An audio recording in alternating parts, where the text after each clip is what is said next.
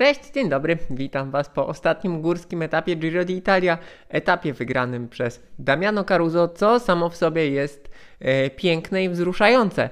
Mm, co więcej, ten dzisiejszy etap e, jest kolejnym na tym Giro, który potwierdza e, dalsze kolarskie prawdy, o których e, słuchacie e, dzień w dzień podczas e, wielogodzinnych transmisji kolarstwa w Eurosporcie, GCN i gdzie tam jeszcze oglądacie. Ja nazywam się Marek Tyniec i codziennie wieczorem mam dla Was komentarz do wydarzeń na włoskim turze. Damiano Caruso, słuchajcie, to jest zawodnik znakomity, jak widać, bo podium Giro d'Italia i zwycięstwo na prawdopodobnie najtrudniejszym górskim etapie, bo ze względu na e, wysokość kolejnych przełęczy, które były dziś do pokonania, no prawdopodobnie to był ten e, królewski dzień na Giro. E, na koniec po tych wszystkich trudnościach, po trzech tygodniach, e, po tym całym monstrualnym przewyższeniu wygrywa etap, e, co też jest wybitnym osiągnięciem. Natomiast trzeba pamiętać, że to jest kolarz, który całą swoją karierę jest pomocnikiem i oczywiście czasami ma jakieś szanse dla, ciebie, dla siebie, zazwyczaj szanse etapowe, natomiast no, on się poświęcał. Tutaj musiał po pierwsze wypaść Mikel Landa, po drugie Pejo Bilbao musiał stracić trochę czasu, żeby Caruso dostał swoją szansę i on wykorzystał w 100%. I to jest piękne, i to jest wzruszające, i to jest e, nagradzające, e, rekompensujące, e, rewarding, tak? Jakkolwiek by to przetłumaczyć. E, wspaniały, wspaniały dzień dla Caruso. E, Natomiast ta prawda, o której, e, której dzisiaj doświadczyliśmy i którą oglądaliśmy wszyscy e, na ekranach, to jest ta, która mówi o tym, że kolarstwo to sport drużynowy. Słuchajcie, na tym Giro doświadczamy i obserwujemy tego codziennie. Nie tylko dlatego, że Egan Bernal ma tych znakomitych pomocników, którzy dyktują tempo, kontrują rywali, wspomagają go w trudnych momentach, ale dzisiaj, y, dzisiaj widzieliśmy, że po pierwsze e, Romain Bardet, znakomity zjazdowiec notabene, e, poszedł w e, długi odjazd i atak z pomocą dwóch kolegów z drużyny, że rzeczony Damiano Caruso korzystał z pomocy Peo Bilbao, również fenomenalnego zjazdowca i jakby ta jazda drużynowa zarówno e, drużyny Bahrain Victorious, uwaga, Bahrain Victorious w końcu zwycięski, hehe. E, i, Bardet również, tak? I z tyłu, e, z tyłu wcześniej drużyna Bike Exchange dyktowała tempo dla, dla Simona Yatesa.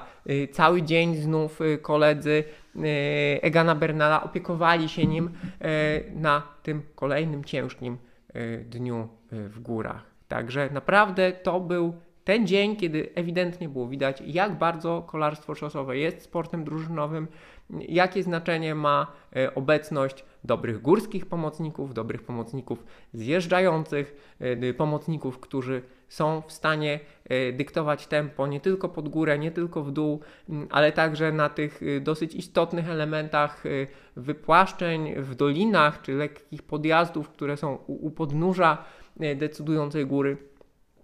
Także, także to naprawdę, e, to naprawdę, e, cały ten wyścig, tak, kolejne dni, e, e, powinno to zostać spisane, tak naprawdę, kurczę, może to spiszę, e, powinno to zostać spisane jako taki modelowy przykład wyścigu, który udowadnia kolejne kolarskie prawdy. Świetna rzecz, naprawdę świetna rzecz. Dzisiaj dodatkowo widoki, widoki tych ośnieżonych przełęczy, których nie zobaczyliśmy w Dolomitach, bo e, padało i nie było nic widać, poza tym, że zostało to wycięte e, ze względów bezpieczeństwa, to i tak byśmy nie zobaczyli, bo helikop- helikopter nie był w stanie transmitować e, sygnału. Dziś to, dziś to gdzieś w międzyczasie było widać te najbardziej klasyczne widoki z Giro d'Italia. Także piękny dzień. No i mamy e, już w większości jasną sytuację, bo w klasyfikacji generalnej Egan Bernal przed Caruso i Yatesem raczej czasówka tego nie zmieni. Zobaczymy, czy Hugh Carty z tego siódmego miejsca e, będzie w stanie awansować trochę, trochę wyżej, może wyprzedzić Bardeta, nie wiadomo. Mm, Almeida został na ósmym miejscu, chociaż właśnie w kontekście tej jazdy drużynowej jego e, nieco słabsza dyspozycja w pierwszej części wyścigu, pomoc dla Evenpoola, to wszystko e, jakby wpłynęło na jego ostateczną pozycję w wyścigu, chociaż w końcowej fazie był w znakomitej formie. No i słuchajcie, Simon Yates, trzeba powiedzieć, że Simon Yates szarpał, szarpał i się uszarpał i nie starczyło na ten ostatni etap. Egan Bernal z kolei, i to warto podkreślić, dzisiaj Egan Bernal był najszybszy na finałowym podjeździe z e, zawodników z czołówki. E, Bardet i Caruso startowali z przewagą czasową, natomiast czas podjazdu najszybszy miał Egan Bernal, czyli wygląda na to, że to jego minimalizowanie strat w dniach kryzysowych zaowocowało tym, że ostatniego dnia był w stanie się zebrać i był w stanie pojechać ciężki, na koniec ciężkiego wyścigu, na koniec ciężkiego etapu podjazd najszybciej. No i jutro mamy czasówkę, e, która, tak jak mówię, jest dość długa, natomiast różnice są e, wyraźne. 2 minuty Caruso, 3,5 e, minuty Yates, 7 już minut Własow, zatem tam nic szczególnego nie powinno się wydarzyć. Peter Sagan, jeżeli ukończy jutrzejszą jazdę na czas, ma koszulkę i e, cyklamenową, fioletową, zwycięstwo w klasyfikacji punktowej z jednym etapem, e, bez jakiegoś ekstremalnego szarpania i szukania tych punktów. No, rywale trochę mu to ułatwili, natomiast to był strasznie ciężki wyścig i tak czy inaczej Saganowi się to należy. Przy okazji ma piękny rower od Specializeda.